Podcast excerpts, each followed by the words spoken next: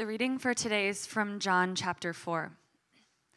Now, when Jesus learned that the Pharisees had heard that Jesus was making and baptizing more disciples than John, although Jesus himself did not baptize, but only his disciples, he left Judea and departed again for Galilee, and he had to pass through Samaria. So he came to a town of Samaria called Sychar, near the field that Jacob had given to his son Joseph.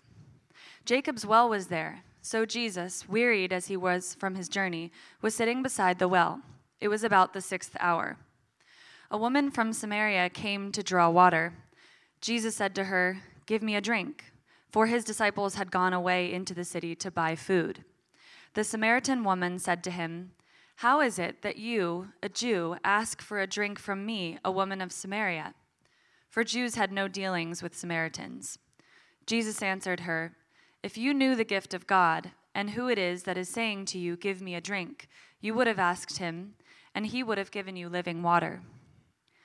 The woman said to him, Sir, you have nothing to draw water with, and the well is deep. Where do you get that living water? Are you greater than our father Jacob? He gave us the well and drank from it himself, as did his sons and his livestock. Jesus said to her, Everyone who drinks of this water will be thirsty again, but whoever drinks of the water that I will give them will never be thirsty again. The water that I will give him will become in him a spring of water welling up to eternal life. The woman said to him, Sir, give me this water, so that I will not be thirsty or have to come here to draw water. This is the word of the Lord. You may be seated. All right. Thank you, Ashley. Good morning, Redemption. How y'all doing?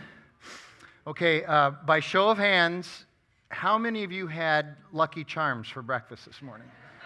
Anybody? There's, there's one. Okay. I'm really sorry. I, I don't mean to offend you, but I just think that marshmallows in breakfast cereal is wrong. It's just wrong. Okay. Have it for dessert after dinner. I think that would be more appropriate. Anyway, happy, happy St. Patrick's Day today. Glad to see some green out there. Let's celebrate the Irish, okay? All right. So we are continuing in our series, Love Walked Among Us. And what we're looking at is this different, radical, disorienting, and comprehensive way that Jesus loved in every context that he was in. And he would express his love in different ways in every context that he was in because every context demands a different expression of love. It just depends on what's going on. And we've seen how flexible, I guess you could say, he is. He, he knows how to read a situation and understand what kind of love uh, needs to be applied in that. And that's really important. And this passage today, which, by the way, we're going to actually go to verse 30, but this passage today is really one of the most disorienting uh, expressions of love that Jesus ever shows in the Gospels. Uh, if you really understand the culture that they're in, which I'm going to try to get at uh, today, you begin to understand that th- he's really turning things completely upside down. It's, it's really crazy. But because many of us are in, the, in this room are actually Christ's followers, it's important for us to be studying uh, this idea of love walked among us and how he loves in all these different contexts so that you and I can also uh, take an understanding of his love, this gospel centered love, and begin to apply it in our context, even when it's disorienting, even when it's uncomfortable for us, because it was uncomfortable for, for Jesus as well, uh, and even when uh, we don't feel like it we're called to this radical kind of love. And if you are brand new to all of this, we are thrilled that we get to introduce you to Jesus through this passage today. This is a great passage to be introduced uh, to Jesus in. So we're, we're going to we're going to do th- something a little bit different today. We're going to work our way through the text, but that's all we're going to do. We're just going to work our way through the 30 verses, um, and you're going to have application throughout, and then, and then we'll, we'll be done. So you're going to hear the gospel, you're going to hear application. It's all going to be mixed in. So we're going to go back and read the first six verses and start there. Now, when Jesus learned that the Pharisees had heard that Jesus was making and baptizing more disciples than John, although Jesus himself did not baptize, but only as disciples. He left Judea and departed again for Galilee. And he had to pass through Samaria. He had to pass through Samaria. That's the way the gospel writer uh, captures that. So he came to a town of, uh, of Samaria called Sychar, near the field that Jacob had given to his son Joseph. Jacob's well was there. So Jesus, wearied as he was from his journey, was sitting beside the well. It was about the sixth hour. Once again, I want us to be aware of all of the Old Testament allusions that are in the background of this. That's part of the context, part of the story. You have Jacob, Jacob's well, Jacob becomes Israel.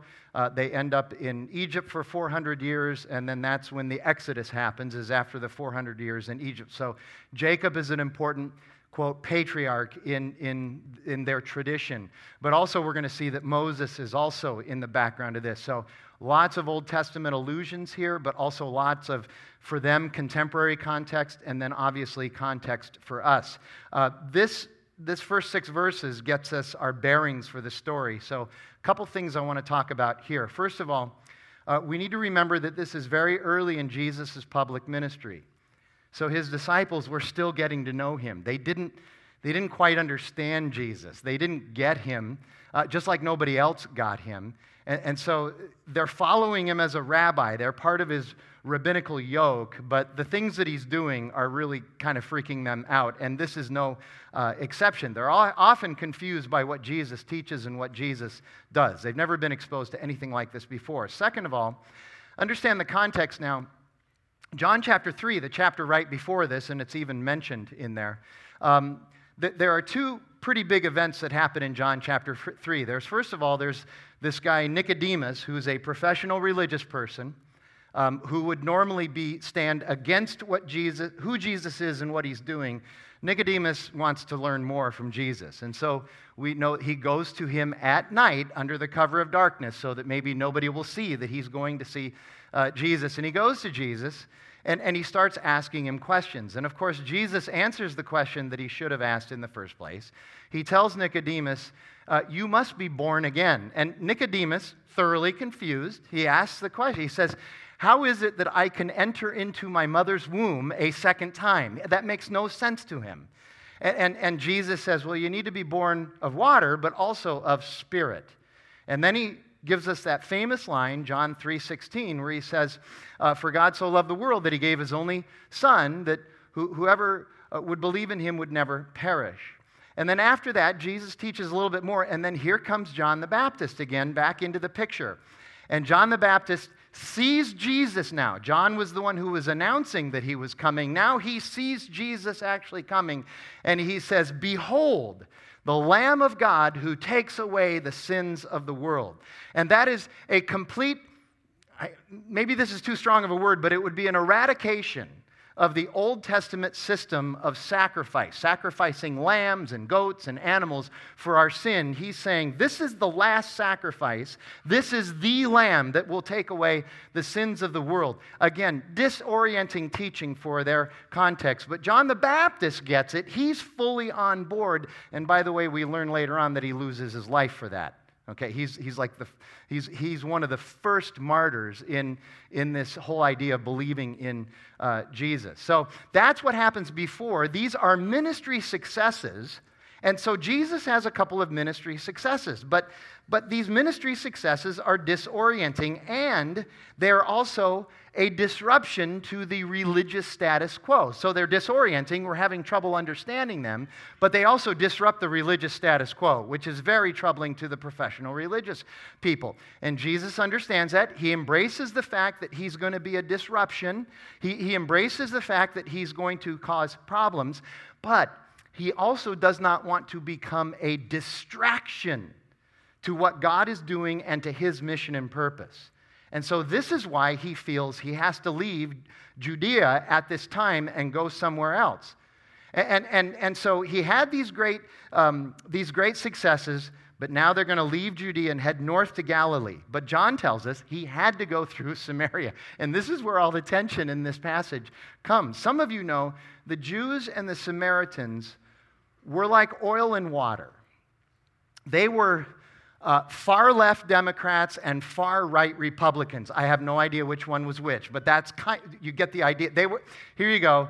It was it was the U of A and ASU. They, some of you now will get that. Okay, that this, they, they, they did not mix well at, at all. And there were two ways to be able to get to uh, Galilee from Judea.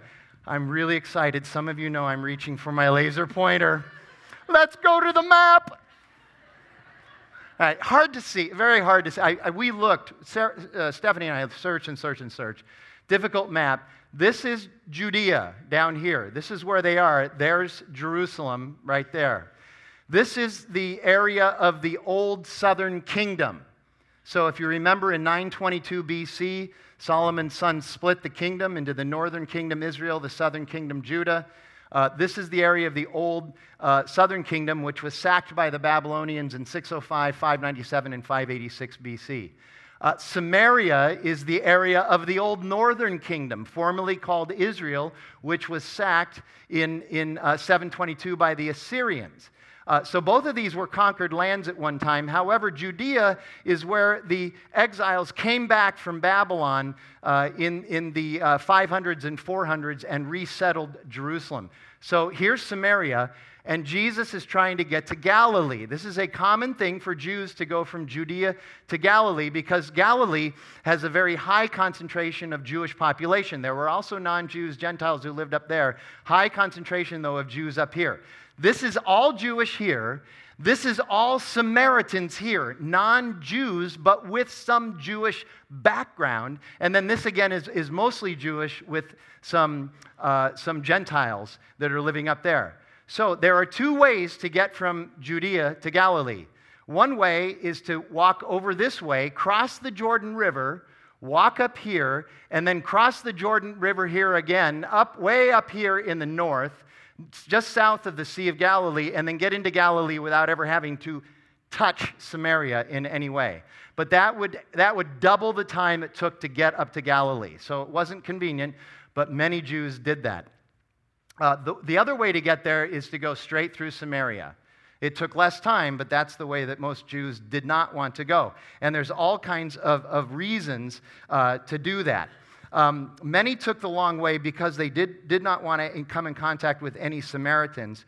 But Jesus had an appointment with this woman at the well, so he knew he had to go through there. So uh, let me give you a little bit more about the Jews and the Samaritans.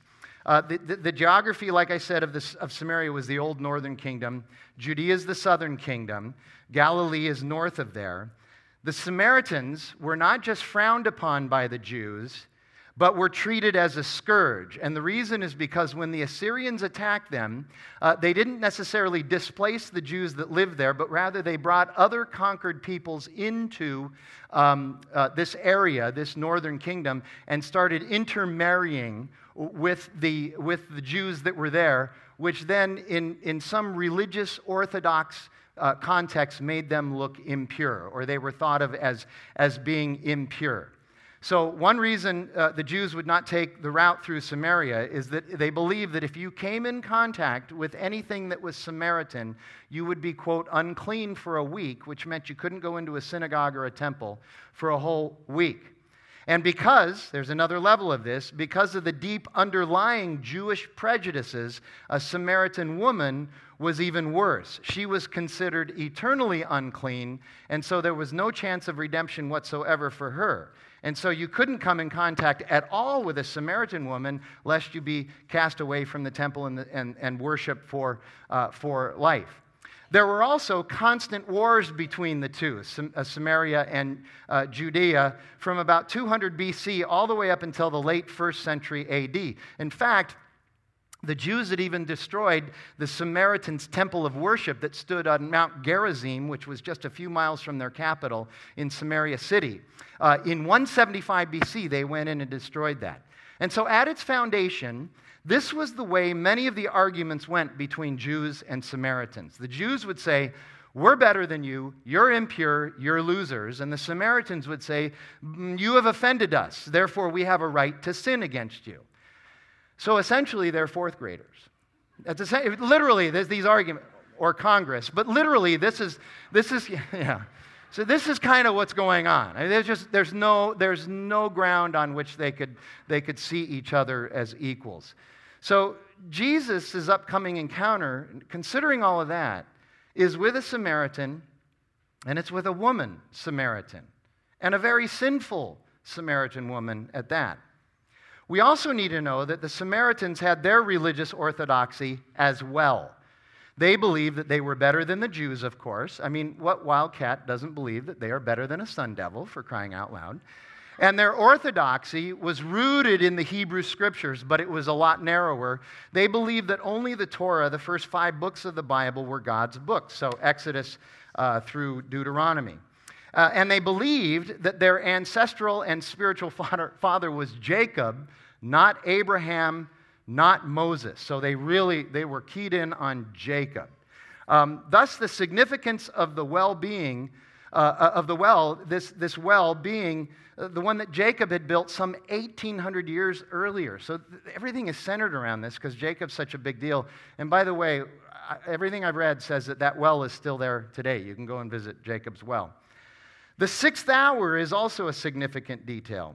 Water was collected in community in the early morning or the late evening hours when it was cool. And so you would go to the, to the well to collect the water when it was, the weather was, was nice, and everybody else would be there, and it would be a time of community. So here, it's like a first century coffee house without the coffee, but they're all, they're all gathering there. The sixth hour is noon. It's the hottest part of the day. No one collected water during that time unless you were a complete outcast. Nobody wanted to see you.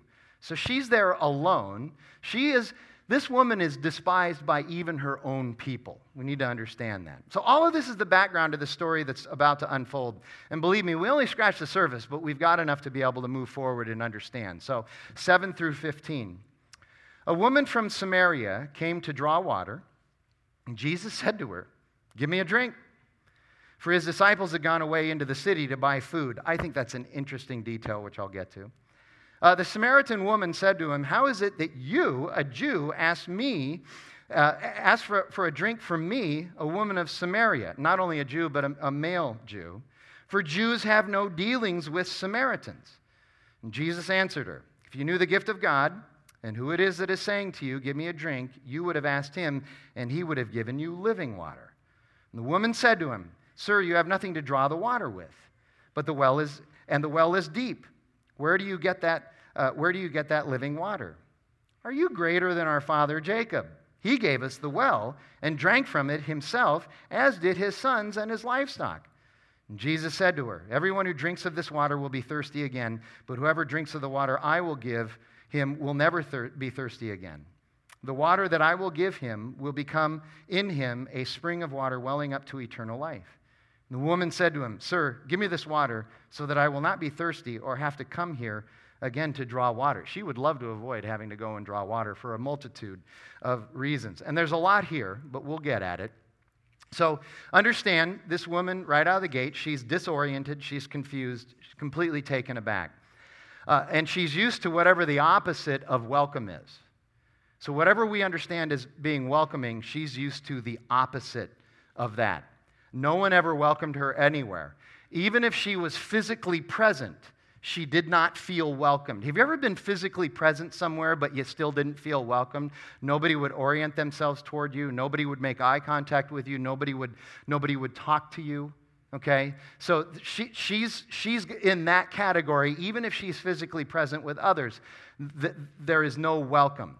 The only time it appeared that she might seem welcomed is if she could do something for a man. And as we'll see, that's where she was finding her value. Uh, we'll see that later. That's, that's really her story, is she had to find welcome, uh, a welcoming uh, um, ethos somewhere, and so that's where she found it. Yet the way Jesus speaks to her is a way that she's not used to because she's never welcomed anywhere. Jesus speaks to her with dignity and gives her dignity. He's speaking to her with a, le- with a measure of honor and respect that I know she's not used to. Uh, he's speaking to her as if she's worthy of a true welcome as if she's worthy of somebody turning fully toward her, making eye contact, and embracing who she is as a creation of God, as, as somebody who bears the image of God, as somebody who has dignity and worth and value. And that is really powerful stuff. The simple act of giving our full, non phone occupied attention to a person is incredible. And by the way, that's just not true scripturally, it's true in social science. This idea of, of being able to make eye contact with people, that is the basis for intimacy. And, and, and it's the basis for being able to make connections with people and make them feel valued. Not to stare them down, appropriate eye contact, I hope you understand, okay? But, but be willing to make that, that, is, that is a sign of intimacy, of value, and, and worth, okay? Now remember, the Jews believed the Samaritan women, that Samaritan women were eternally unclean. And so to drink water from the same drawing cup would be disastrous for Jesus under his religious uh, paradigm. In fact, there's a phrase in there the Jews had no dealings with Samaritans.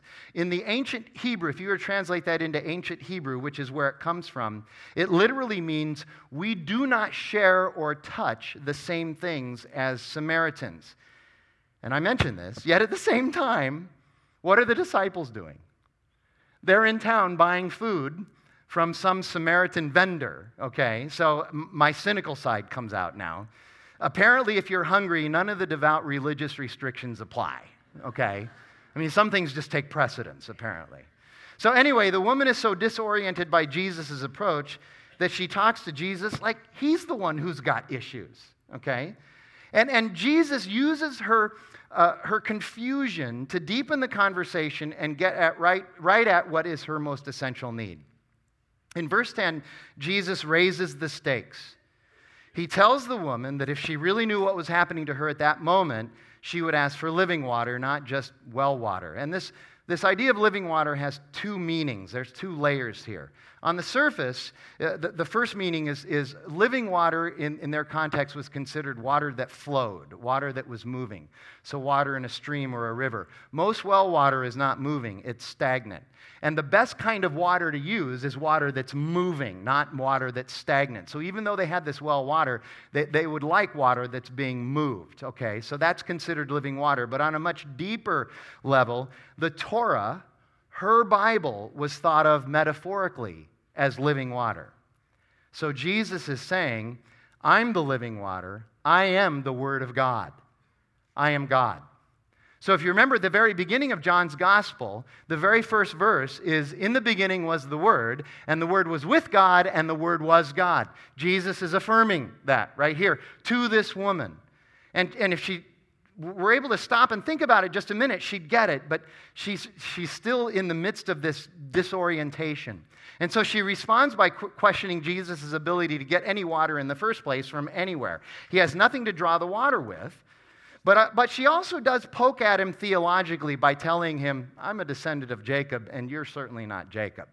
So she's also kind of poking at him theologically. So Jesus, here you go, listen carefully. Jesus ignores the dig, he, he ignores the poke in order to focus on her greatest need. That is one thing that love does that Jesus shows us about love.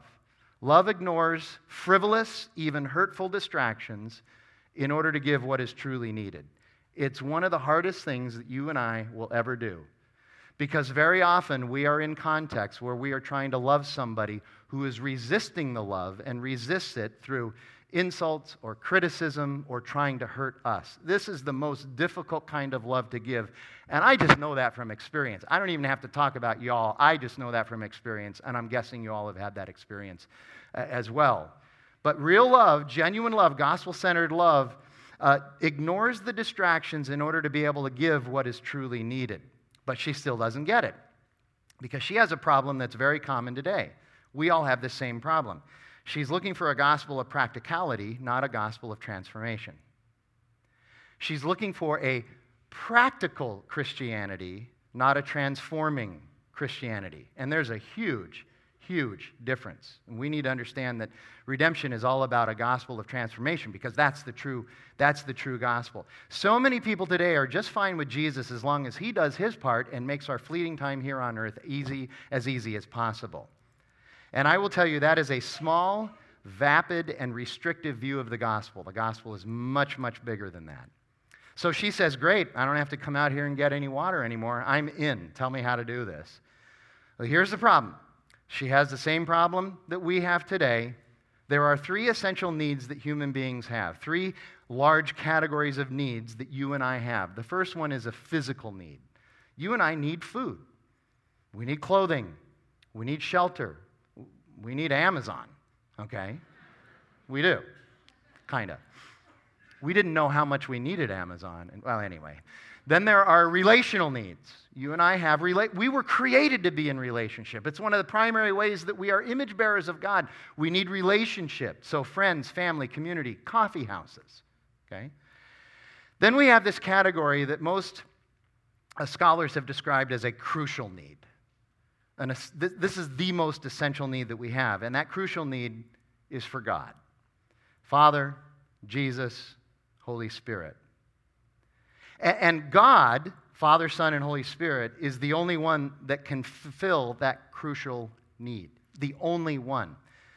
But you and I, what we do, and what this woman does, is we expect that the things we use to meet our physical and our relational needs is going to somehow fill that crucial need. And it doesn't work. And we get frustrated. But we keep trying, don't we? If I just close, all right, I close that last deal. If I could just close this one more deal. Okay, I, I, I got that person's attention. Uh, kind of bored with that now. If I just move on to this person. And so we're constantly looking for these things. This woman wants convenience and water. She wants her physical items to fulfill her crucial need. And we're about to find out that she's also been trying men or relationships to meet her crucial need. That hasn't been working either. So she has not grasped the true nature of her need. And you and I also grasp with that, uh, uh, struggle to grasp that, that true nature of our need. So the question becomes how many wells are you and I going to go back to before we realize that that's not going to fulfill us in this crucial way? It's not that wells are bad, but they're never going to fulfill us in this crucial way. How many, how many unhealthy relationships are we going to keep getting ourselves involved into or go back to thinking this will finally solve that need and it doesn't solve the need? and we get frustrated and we keep looking. And standing before this woman is the one, the only one, the only one who can actually meet that crucial need. And so Jesus says, I'm going to go for it now. All right, so look at verses 16 through 18. Jesus said to her, Go call your husband and come here. The woman answered him, I have no husband. And Jesus said to her, You're right in saying, I have no husband. For you have had five husbands, and the one you have now is not your husband. What you have said is true. So now we're getting down to the nitty gritty here. Now she fully understands okay, how did this? Something supernatural is happening here.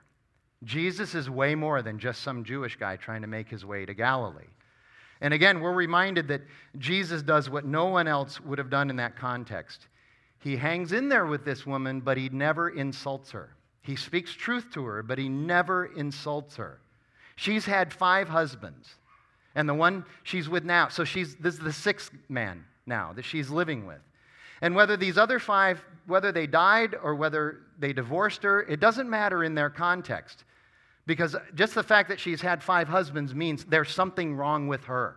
That's the way their culture looked at her. That's why nobody wanted to be at the well with her. She's impure, she's unclean, she's unholy. And Jesus, especially as a rabbi, the, the common acceptable political practice by a rabbi in this instance would be only one question to the woman What have you done to become so cursed. That's the only thing he should have asked her. That's the only thing he should have engaged her on. The only thing that should have happened there, according to um, religious orthodoxy of the day. But he doesn't. Instead, he, he lets her know that she's having the most significant encounter of her life and that she actually has dignity and worth in his eyes. And he does this very gently. He lets her know that he knows of her sin. I know of your sin. He lets her know that, but he also lets her know, I'm not going to judge you and I'm not walking away. We're going to work through this. We're going to work this out. Um, in fact, some people read this and think that Jesus is saying this to her as an accusation, and he's not. The fact that he words it this way is, is completely countercultural and profound. And I even would go so far as to say, I think he's saying it with a little twinkle in his eye that indicates that something really special is happening and he's merely letting her know that she's talking to God. But it frightens her. it would probably frighten you and I too. Somebody comes up and starts telling us about things about ourselves that we didn't think anybody knew about. She also clearly doesn't like him knowing her secrets. So here you go. She goes from being kind of open and sassy to being defensive and stonewalling. Look at the next five verses, 19 through uh, 24. So the woman said to him, Sir, I perceive that you are a prophet. Our fathers worshipped on this mountain, but you say in, uh, that in Jerusalem uh, is the place where people ought to worship.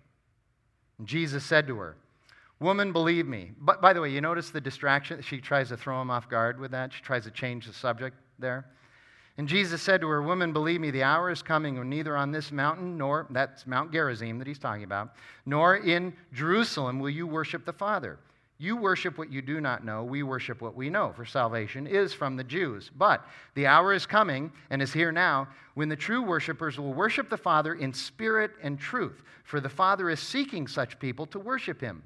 God is spirit, and those who worship him must worship in spirit and truth. So he says spirit and truth twice is how we're supposed to worship. So it might be kind of important. So the woman's answer in verses 19 and 20 is clearly a dodge. It's a distraction. It's her trying to pull away and extricate herself uh, from this conversation. And up until this point, it's funny because she thought she was in control of the conversation. But now she realizes she's not in control and she just wants out. But Jesus answers her with great news. Where we worship the one true God is important. It's not that it isn't important, but it's not as important as the fact that we do worship Him and how we worship Him. So we need to understand God is not contained in a building. Uh, you didn't walk in here and suddenly you're in the presence of God. God is everywhere, okay? So we worship Him in truth and spirit because He is truth and spirit, both. That truth side is manifest through His Word. So we seek His Word. We read and study His Word. We're in communities that study His Word because we want to know Him and we want to learn about Him by His Word, and His Word is true. But we also worship in spirit because knowing and learning are good, but it's never enough. Now, as, as His Spirit moves in our lives, we move with that. We are guided by His Spirit. We become the mind, heart, hands, and feet of God. You and I are the mind, the heart, the hands, and the feet of God. It's a complete package, and we need both. I've said this before. There are many in the body, the greater body of Christ, many, many people in the body of Christ.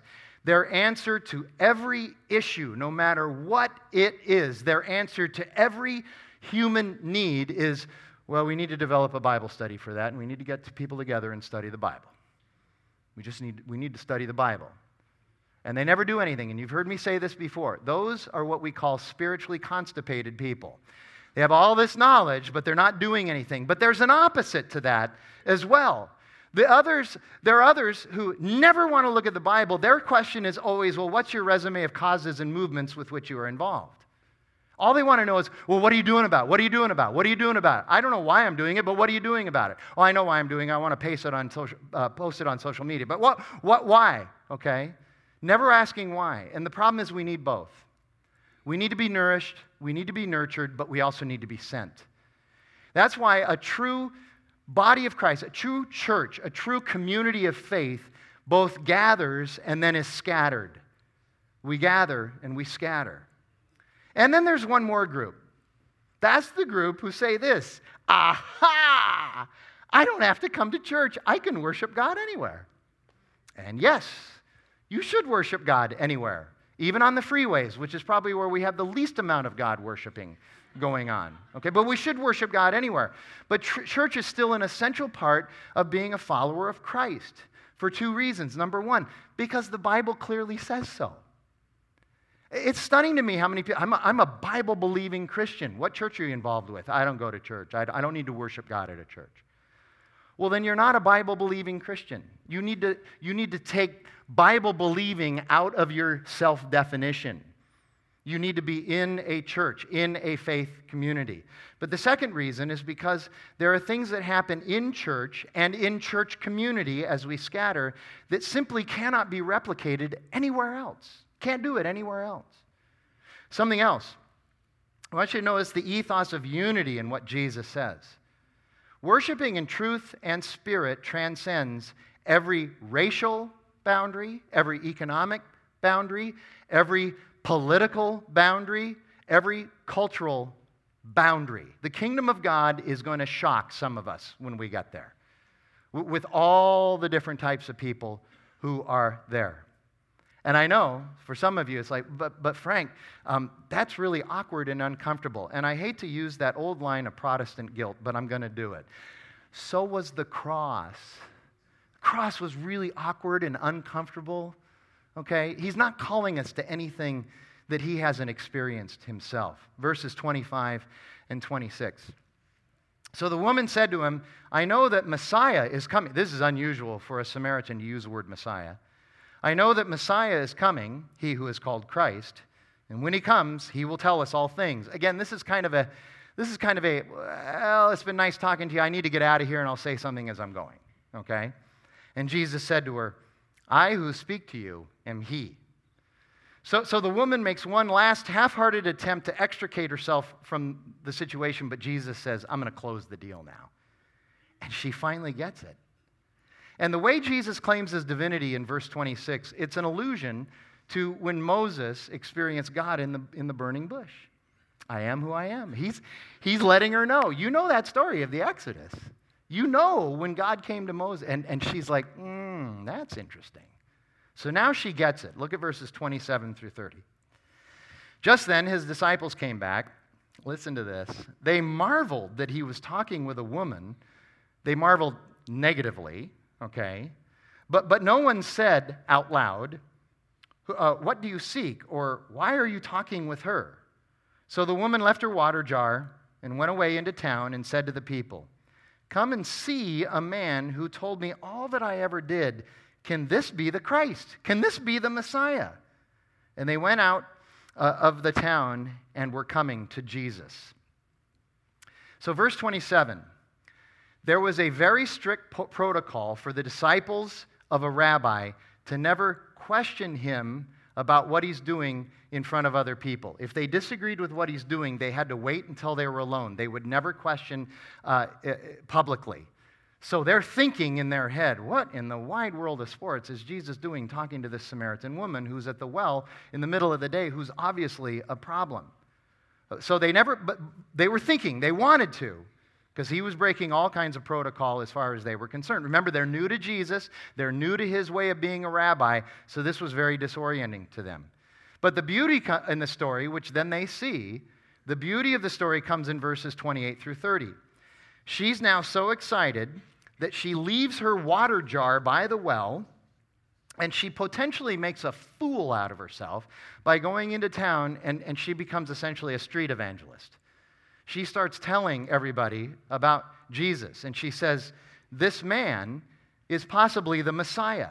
And understand, this is revolutionary because the Samaritans rarely spoke in terms of Messiah. They always spoke in terms of a prophet, and there's a big difference. They were kind of just looking for the next Jacob, but they didn't realize there was really going to be a Messiah, a Christ, the one who was going to save everyone from their sins. And so this was phenomenal that she's saying, This could be the Christ. And both men and women listened to her and came.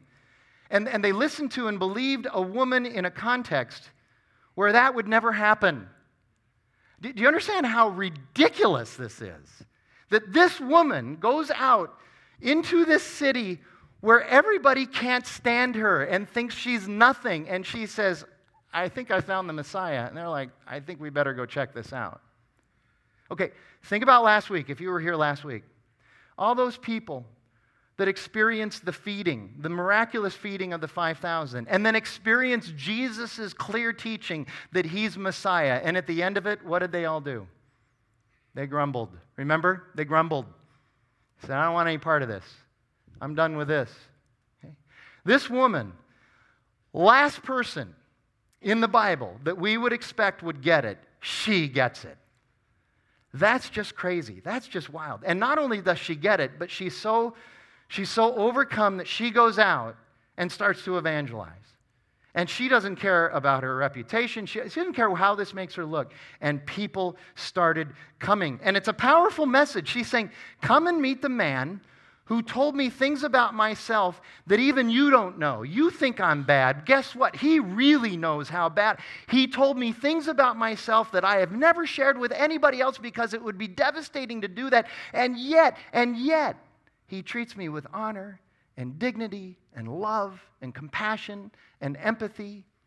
He, he, treats me like somebody that he wants to be with, like somebody who has value, who has worth, somebody who was created in the image of God. He treats me like I'm ready for redemption.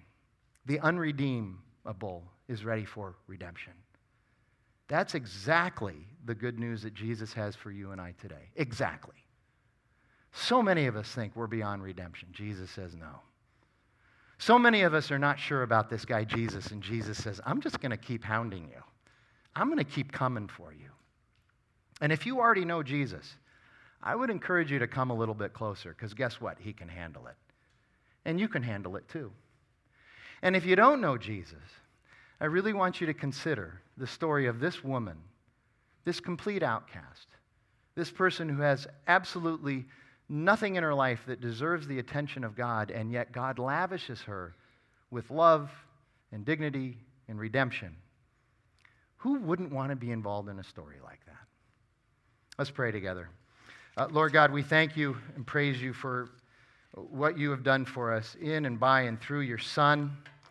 And it's in his name that we pray, it's in his name that we, that we live, it's in his name that we move and breathe. God, we're thankful for salvation. We're thankful for your message of salvation. We're thankful for your love. God, it's our prayer right now that we would, we would come a little bit closer. But we want to know you. We want to see you. We want to be with you, maybe just as much as you want to be with us, which is a marvelous and remarkable thing. God, we thank you for that. We pray this in Jesus' name.